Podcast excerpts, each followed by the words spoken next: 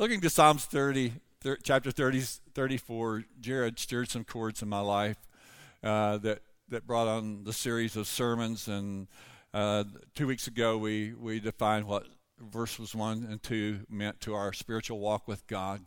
Last Sunday, we reflected on the verse 3 and 4 that described and, and, and what it does to our spiritual man that lives on the inside of us. And today we're going to look at 5, 6, and 7 as we take verse 8 as our text once again. Oh, taste and see that the Lord is good. It's an awesome series. I'm gonna, I've enjoyed it immensely, but we're going to go back and read all eight verses this morning as we begin our, our scripture. I'm going to stay close to the podium today. The closer I stay to the podium, and the closer I stay to my notes, the closer that we we dismiss on time. So if you're really for that, just say, Lord, help him. I'd like to begin with reading with verse 1 today from Psalms 34, and it says this I will bless the Lord at all times, his praise shall continually be in my mouth. My soul shall make its boast of the Lord, the humble shall hear of it and be glad. Oh, magnify the Lord with me, and let us exalt his name together. I sought the Lord, and he heard me and delivered me of all of my fears. They looked to him and, and were radiant. The poor man cried out, and the Lord heard him and saved him out of all of his troubles. The angel of the Lord encamps around about those who fear him and delivers them. Oh, taste and see that the Lord is good. Blessed is the man who trusts in him. I'd like to include this morning uh, verse 4 as we look as we break down verses 5, 6, and 7 today. It says, I sought the Lord, and he heard me and delivered me from all my fears. And then, then it goes on to reflect, verse 5 reflects on what uh, verse 4 opened up to us. They looked to the Lord, and their faces were radiant. The poor man cries out, and the Lord hears him and saves him and delivers him from all of his troubles. As we look at this, tasting and see uh, that the Lord is good, there's there's uh, something today that I want to I just continue want to run, want to reflect on. When Cherry has some of the greatest, sweetest chocolate candy that a gentleman that buys groceries for Powerhouse Kids graces our house so often with. She doesn't put these chocolates in the in the cabinet. She puts them right next to her La-Z-Boy chair. she has a secret hiding place. Uh, knowing the battle that I have to keep my weight where it needs to be, uh, every now and then she'll say, "You know, those chocolates last time that uh, our friend brought them were really good. But you've got to taste. This is I, they have never been as good as they taste. What she's saying, she said, uh, they're sweet, they're chocolate, they're good, but you'll never know the reality of what I'm talking about until you taste. And so many times in our spiritual life, we hear the same thing. We hear the testimonies of how good the Lord has been. We've we've talked to people that have lost lost loved ones in the past 30 days, we have uh, two or three families that are seated here this morning that have said goodbye to a close a loved one, a, a friend, or, or, a member of their family. And it's a time when we rely upon the Lord. Jesus said before he left this earth, he said, If I go away, I'll send the Comforter, which is the Holy Spirit, and he'll guide you into all truth. And we can talk about and reflect about how good is. We can hear the testimonies of people that can tell us he was a stronghold in the day of trouble, and he knew that I was trusting in him. I, and there are others who would say, I was going through the valley of the shadow of death. I was on bottom. I couldn't see. I couldn't. I couldn't see the, the bottom of the bucket because I was on the bottom. But Jesus reached down as I put my trust in Him. And Proverbs three, five, and six began to roll in my spirit, and and I didn't realize how powerful it was until I tasted of the Word of God. And tasting God's Word is simply taking it from the pages of, his, of the Bible and applying it to our heart, and it works. And we'll never know until we can hear other people, we can hear the messages, we can hear the testimonies, we can hear the relative people that are relative to the scriptures, but you will never know how powerful God's word is until you've been to a place where you needed strength, you needed help, and you needed a friend. And when you tasted the scripture, then you realize what the psalmist was saying. Oh, taste and see. Where was the psalmist when he was when his face became radiant? I, I reflected on this last Sunday. I'm going to do it again. He was hiding in a misty cave, running for his life. Saul was out to kill him. He had come to be a blessing for Saul. In Saul's troubled moments, David would get the harp. He was a great musician, and he would play the harp, and it would bring peace to Saul's spirit. And yet, because of jealousy, uh, they would go out to battle together. And David was, was led by the Lord. God was preparing him to be king. He had came all the way from a shepherd boy into the palace to be the, the succeeding person that would follow King Saul after they would go into, out to battle, God would have his blessings upon David because David wanted to please God. Out on the, uh, out on the backside of nowhere, when he was taking care of his father's sheep, he had a slingshot and he was practicing how to, he could put that slingshot right on target. And little did he know he would be the conqueror of Goliath, one of the Israelites' greatest king, or greatest giants, and greatest enemies as they would go out to battle, Saul would never go without David by his side. And David had a spear, he had a javelin, he fought the enemy just like Saul. But word got out. David was being more successful than, than Saul. And word began to spread throughout the camp. And when they would come in from the battle, after winning great battles and defeating the enemy, which were, were many people that surrounded the children of Israel, the women would begin to sing, Saul has killed his thousands, but David has killed his ten thousands. And words, just like they are today, can form wedges, they can form a dreadful killing disease called jealousy. It can cause division. It can bring a family to odds. It can bring relationships to, to apart. It can, it's one of the most horrible elements that the enemy uses against us, and that's jealousy. And this is what's what was happening to David. He had had to run from the man he came to help. He had been to the battle for, with him. He had sat at the king's palace. He had sat at the table with a king that he honored and it was doing everything he could to uplift Saul in his reign. And yet, because of jealousy in Saul's life, David is running for his life. But as he, mag- as he realizes where he's at in the misty cave, he's not the most popular person at this time. He's been warned, you better leave Dodge because your life is on the line. Even Jonathan, Saul's son, said, David, I, I didn't think my dad would ever do this. You're, you and I are best buds, and yet my dad's out to kill you. You need to run for your life. And running from, for his life, knowing that Saul's army was looking for him, turning upturning everything they could, trying to find David. David's in the cave, and here's the way he's reacting when the enemy's try to, trying to take him out. I will bless the Lord at all times. His praise shall continually be in my mouth. You know, I don't know about you, but I've noticed this. I just can't complain and praise at the same time. Have you, let me just let me just confess from my life years this morning. I can't even find fault when I'm praising the Lord.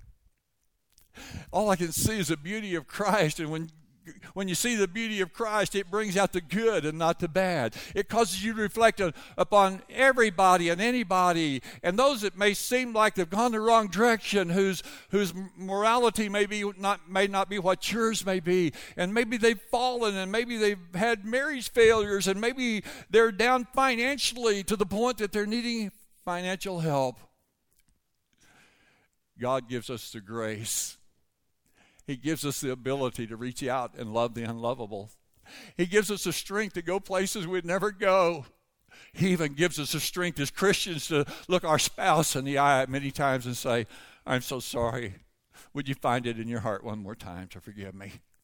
That's tasting of the goodness of God. You see, self is very selfish.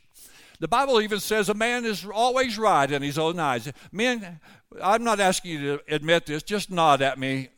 Uh, there's three people that are nodding. Thank you for the fourth nod. All right. Uh, don't go to sleep while you're nodding. Uh, boy, I, I, what, man, let me ask you, why is it so hard to look in the, into the face of the lady that took us for better, for worse, richer, for poor, sickness, and health, and say these words? I'm so sorry. Let me ask you this Have you ever said it and you didn't mean it? I know I, am going to get back to my notes. I'm sorry. I heard one of my say, yes. yes, there's nothing like experiencing the blessings of the Lord. And you know, uh, the blessings of the Lord are always available. We, we can say the right thing, we can say the wrong thing. I've said the wrong thing way too many times. But I can tell you something when I'm eating at the Lord's table, it becomes more, it, it becomes easier. It becomes, I become stronger on the inside. I can, I can handle temptation in a better way when Jesus is Lord of my life and I've been eating the Word of God. And when I've been meditating on the goodness of God and not, not upon politics, I can find myself relaxing and enjoying life and processing the things that really doesn't matter to me. It's only when we taste and see that the Lord is good. David said, I, I sought the Lord and he heard me. You ever ever been in trouble and you thought this thought, I wonder who would understand. Only if I could talk to someone that would understand. I know one who understands. He knows how, how ornery I've been. Growing up as a preacher's kid, he knew everything before I ever did it. He knew what I was going to do. He knew the thoughts and desires of my heart. You know what? He even looks right now upon all of us and he knows what we're thinking. He knows our intentions. He knows what's ahead of us. And in spite of me, He still loves me. And he, I've never had a friend that loved me enough that he'd put his life on the line and die between two thieves on a place called a cross on, on Golgotha's hill to prove that I was lovable. David says he hears me. He hears the voice of humanity today. I don't know about you, but now and then I need friendly reminders. And yesterday, was a, or Friday was a great reminder of, of the love that God gives us for the Native American Indians. I hear this quite often. You know, they they're just spoiled people. Blah blah blah. They you know they don't they they just have all they think about this and all they think about this, and most of them wind up being this. But Friday was a day when the Lord touched my heart with love and compassion. And I thought about this, you know, as I watched the meal. Most usually we don't have roast and beef and and the potatoes and carrots and all of the trimming. And it's the first time I ever went to a funeral and they had German chocolate cake. They didn't have one, they had 12, 15. 15 chocolate cake. Chocolate, German chocolate. You know, the kind with the icing that's got coconut in it. your taste buds begin to work and your saliva begins to flow even before you taste it my heart was touched that Friday. And I, I looked across the congregation. And some of that congregation I had met on the other side of the bars in the, in the Tologa jail. But something gripped my heart called compassion. And I, and I thought, Lord, these are your people. And you said, as, as much as you've done it to the least of these, we've done it to you. And I'm so glad that you've allowed me to be a part of a church family like Elm Grove, that they don't, don't just roll out the red carpet for, for special people. In fact, we're rolling out the carpet today for special people whose skin isn't, doesn't look like ours. They don't usually live in places like we live, but I'm so glad that I've got a family that knows how to love and have compassion. And when I hugged that family yesterday, Friday, there was just something went through me that I needed to be refreshed. And I needed a lesson that God had for me. Because here's what I see in the Bible every time the Lord looked out upon his congregation, the Bible says he was moved with compassion. Let me ask you this do you see a lot of compassion on Fox News today? Let me tell you what happens in the lazy boy cheer when I said about 10 o'clock, 10.30, and I watch part of Hannity. I lose my compassion for all politicians. Let me take my, uh, let me take my uh, confession one step further. You won't believe this coming from your pastor, but I've been caught talking to that TV screen. I know you won't believe this. I, I, I know you won't believe this. And I'm married to the greatest lady on earth, but once or twice she said, I'm sure they're hearing every word you say. you know what? We're all people. The Bible says one day God picked up a handful of dirt and he breathed into it, and you and I became hum, human souls, human lives. Inside of us, He put some intricate parts. On our, on what sits behind our on, on our shoulders today is our mind, will, and our emotions. And the day I met Jesus and He became Lord of my life, He lifted the load of sin and He gave me uh, His Spirit, which we call the Holy Spirit. But my mind, will, and emotion didn't get saved. It's got to be trained. And the only way that I can train that is feed it on good stuff because I can tell you, not every place you go and not everything we do feeds mind, will, and emotion on good things. But this will feed you on the greatest menu that you can ever eat. It'll be a light to your pathway. It'll be the element of food that you need to carry through the storms. It'll be the strength. Isaiah 40, 31 says, It'll be the strength in the midst of the storm that will cause you to mount up with wings as eagles. You can run and not be weary, and you can walk and not faint. Verse 5 says,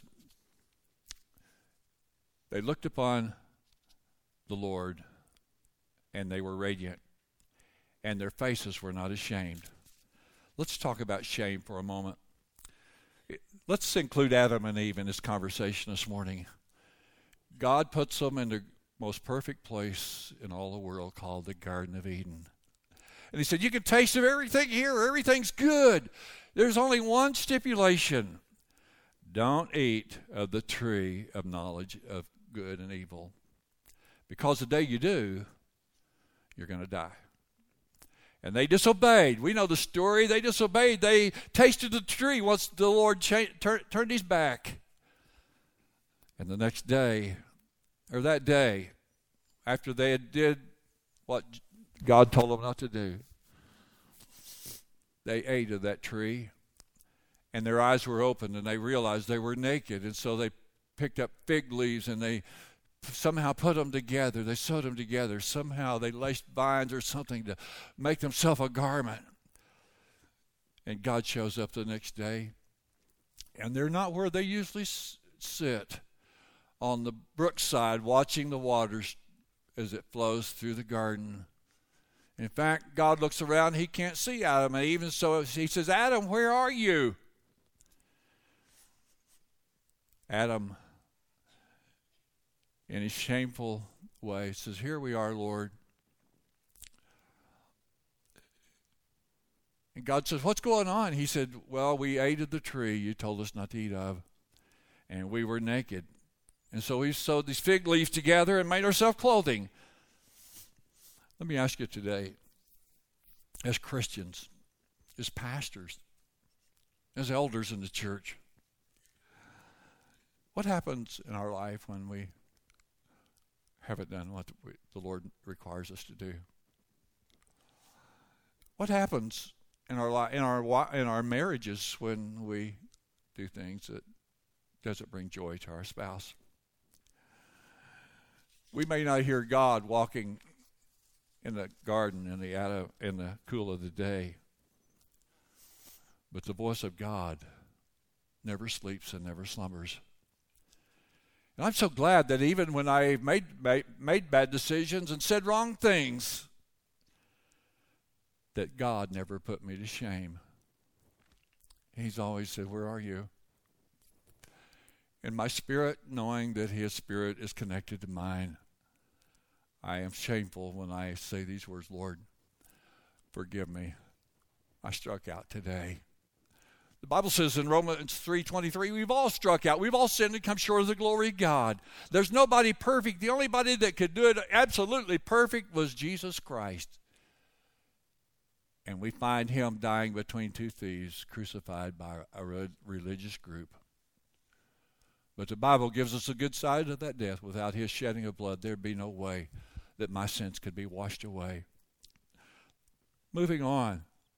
Verse 6 The poor man, there, there's no respecter person. God has no grandkids. We're just all kids.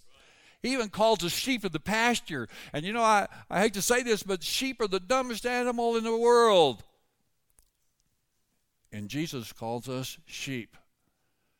Not because we're stupid or ignorant, but every group of sheep need a shepherd. And he said, My sheep know my voice. I, I, I did some study uh, a while back, or quite a while back, about sheep and how that the shepherd gathers his group together and they, they follow this shepherd because they learn to know his voice. And they know that they can trust the shepherd because he's with them. He's out in the pasture. And years ago, the shepherds would, would go their separate ways. They had certain areas of, of the country where they would take their, their, their lambs and their sheep and they would take them all through the winter and they would make sure they had plenty to eat. But in the springtime, they would meet in the valley, and every shepherd knew that there would be a day, a family reunion where all the shepherds could get together and they would share their stories. And the sheep would intermix, they would mingle, and, and thousands of sheep would, would be all mixed up in this pen. And I, I, you know, in my mind, I, I can remember the days we herded cattle, and and it, we always knew when we had to stray. You know, the neighbor didn't, but his bull would always show up. His was a white face, ours was black, and my my father-in-law knew another language that I couldn't speak, and he used words that I couldn't speak. And I can still hear him calling because our bull had got over in the white faced herd and, and did great damage. They'd had some black white faced cattle. Well, my father in law lived for the day he could tell them, Your white faced bull is in my corral. Well, that day came, and my father in law was so relieved. Great man. I'm not telling you this because to put him down. If he had had not been a good man, let me just tell you how good he was. He only had one daughter. and I got her. And he never killed me. he probably thought about it a few times. Back to the story of the sheep. Thousands of sheep would gather in the valley while the herdsmen shared their stories. And toward afternoon, every shepherd had his signal. And some some shepherds could whistle. They'd put their fingers toward their mouth and they'd let out a shrill voice, and they'd never look back. They'd start off in their direction where they were going to take their sheep to spend the springtime and the summer. And no matter how scattered the sheep were, they would know that the shrill of that whistle, and the, the, the shepherd never had to look back. He would whistle several times and he would keep walking. Had he have turned back, every, sh- every sheep that had been trained to hear his voice would be behind him because they knew the shepherd's voice. Others didn't whistle. They had a had a way, a signal, and they had signal since the the sheep were lambs, and they grew up to know their shepherd. And and he'd give the call, and he'd go another direction. He never had to look back because the sheep knew his call. And David growing up in this attitude, and, and, and then he pens the 23rd Psalm so carefully when he says, The Lord is my shepherd, I shall not want. And the shepherd's responsibility was not only to feed the sheep or make sure they had enough to eat, but it was protection. And sheep knew the shepherd's voice because he had been so good to them. David, or this, the scripture says, from David the poor man cried out, and the Lord heard him. David, in his heart, though he had rose to be king, still knew that he had a shepherd. It was the Lord Jesus Christ. David knew that even though that he, he, he may have one day reigned as a king, that he, God heard the, the voice of the poor as well as he did those that were rich and famous. The poor man cried out. The Lord heard him and saved him out of all of his troubles. How many? All of them. And the poor man was me before I accepted Jesus. Let me tell you about my father today. He owns cattle on a thousand hills. He's not slack concerning any of his promises. He says, Come unto me, all you that labor and are heavy laden, and I will give you rest. Take my yoke upon you. Learn of me, for my yoke is easy and my burden is light. Verse 7 says, The angel of the Lord encamps around about all who fear him, and he delivers them. Aren't you glad he's that kind of a shepherd? And then he says, Yeah, I can tell you all this, but you'll never know how good the shepherd is until you've tasted and see. I'd like to fast forward. Time is running out. I'd like to fast forward to the book of Jeremiah, chapter 15. And again, I'd like to allow you to keep your focus on tasting of the goodness of God. Jeremiah is a weeping prophet. There's a book uh, that's named after him. His prophecy is is is the call to his youth from his youth up. He's known as a weeping prophet. Jeremiah labors more than 40 years proclaiming the message of gloom to a stiff necked people in Judah. Despised and persecuted by his countrymen, going to jail because of his ministry of God's word. His heart it breaks, and he causes Jeremiah to write from a broken heart which is difficult to arrange the, the typology and all of the things that he's put together. But through it all, the key words at Jeremiah's last hour that he lived is God is seen as patient, as holy. Jeremiah says he delays judgment and he appeals to his people to repent before it's too late.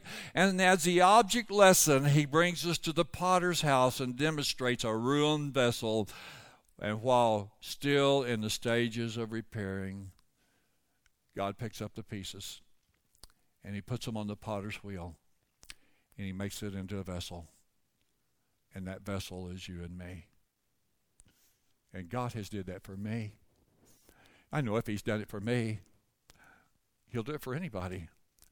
See, in the midst of my suffering, my sorrow, I always came up, I always know to turn to God's word. I seize upon them in desperation many times.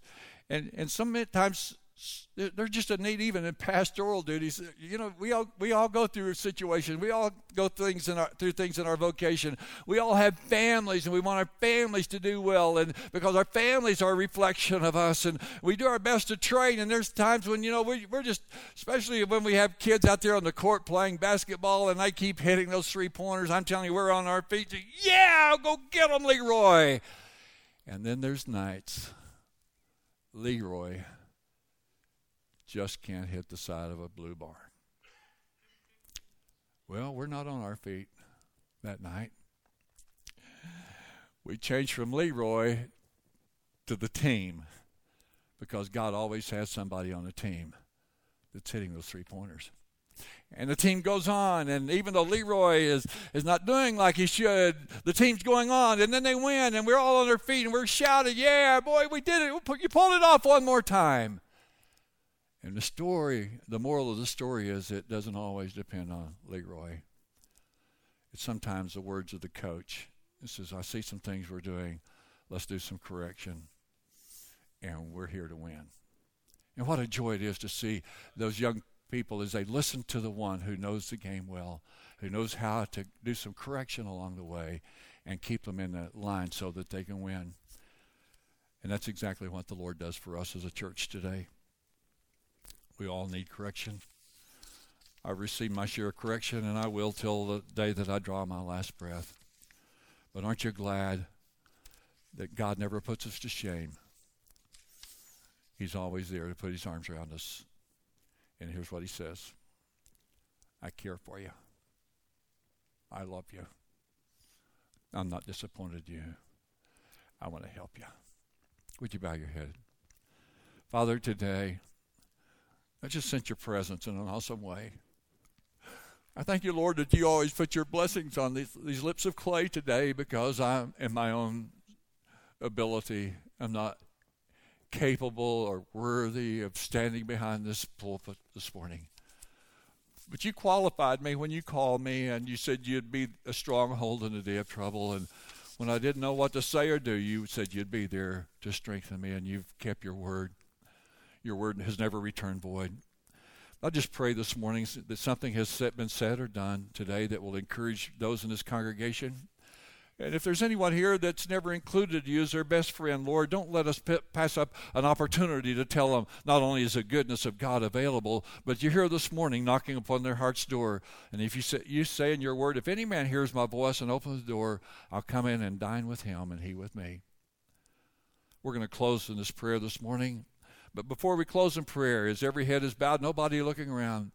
If you're here this morning and Jesus is not Lord of your life, you know today that you need Him to make some corrections in your life. It doesn't make you a bad person. We've all said in that area before Jesus came into our life, and many times we still need the correction of the Holy Spirit. But if you're here this morning, Jesus is not Lord of your life. But you know, you need to allow Him to reach in and take away the sinful nature. Maybe it's unforgiveness. Maybe it's maybe maybe it's just hurts that you just can't get over. Maybe it's something that you've tried and failed, but today you know you you need Jesus as your best friend because He's a present help in time of need. While every head is bowed, can I ask you, if you're here this morning and you don't know Jesus Christ as your best friend, would you raise your head and look directly at me till I make contact with you? I'm going to sweep the crowd beginning on my left on the west side, and I'm going to sweep this crowd going to the center section and to the east section today. Then I assume we're all Christians this morning. I want to have a bened- I want to close with a message in prayer. Jared's coming before we have the benediction today. But I'm going to close my part of the service by saying, Lord Jesus, thank you for allowing me to represent you this morning before this great family of God. Lord, they not only talk the talk, they walk the walk. I thank you for the way they love on people this week when these people's heart was broken. I thank you, you gave us words of wisdom when you touched these lips of clay with something to say that would bring hope and courage to the family who had lost their son. And Lord, today, as we leave this building, don't let us leave here like we came, but let us leave with encouragement. Let us leave here with the strength of the Holy Spirit, Lord, to walk out these doors of your house today and say, with your help, I'm going to face some things, and with your help, I'm going to make it through some situations that have been plaguing my life. Father, I just give you praise and honor and glory for the goodness of God and the things you've done for me. Thank you, Lord, for allowing us to be called a part of your family. Lord, we just give all the praise to you today. And the reason we can is because we've tasted and we've seen the goodness of God. For these things, we give all the praise to you. In Jesus' name we pray. And everybody said, Amen.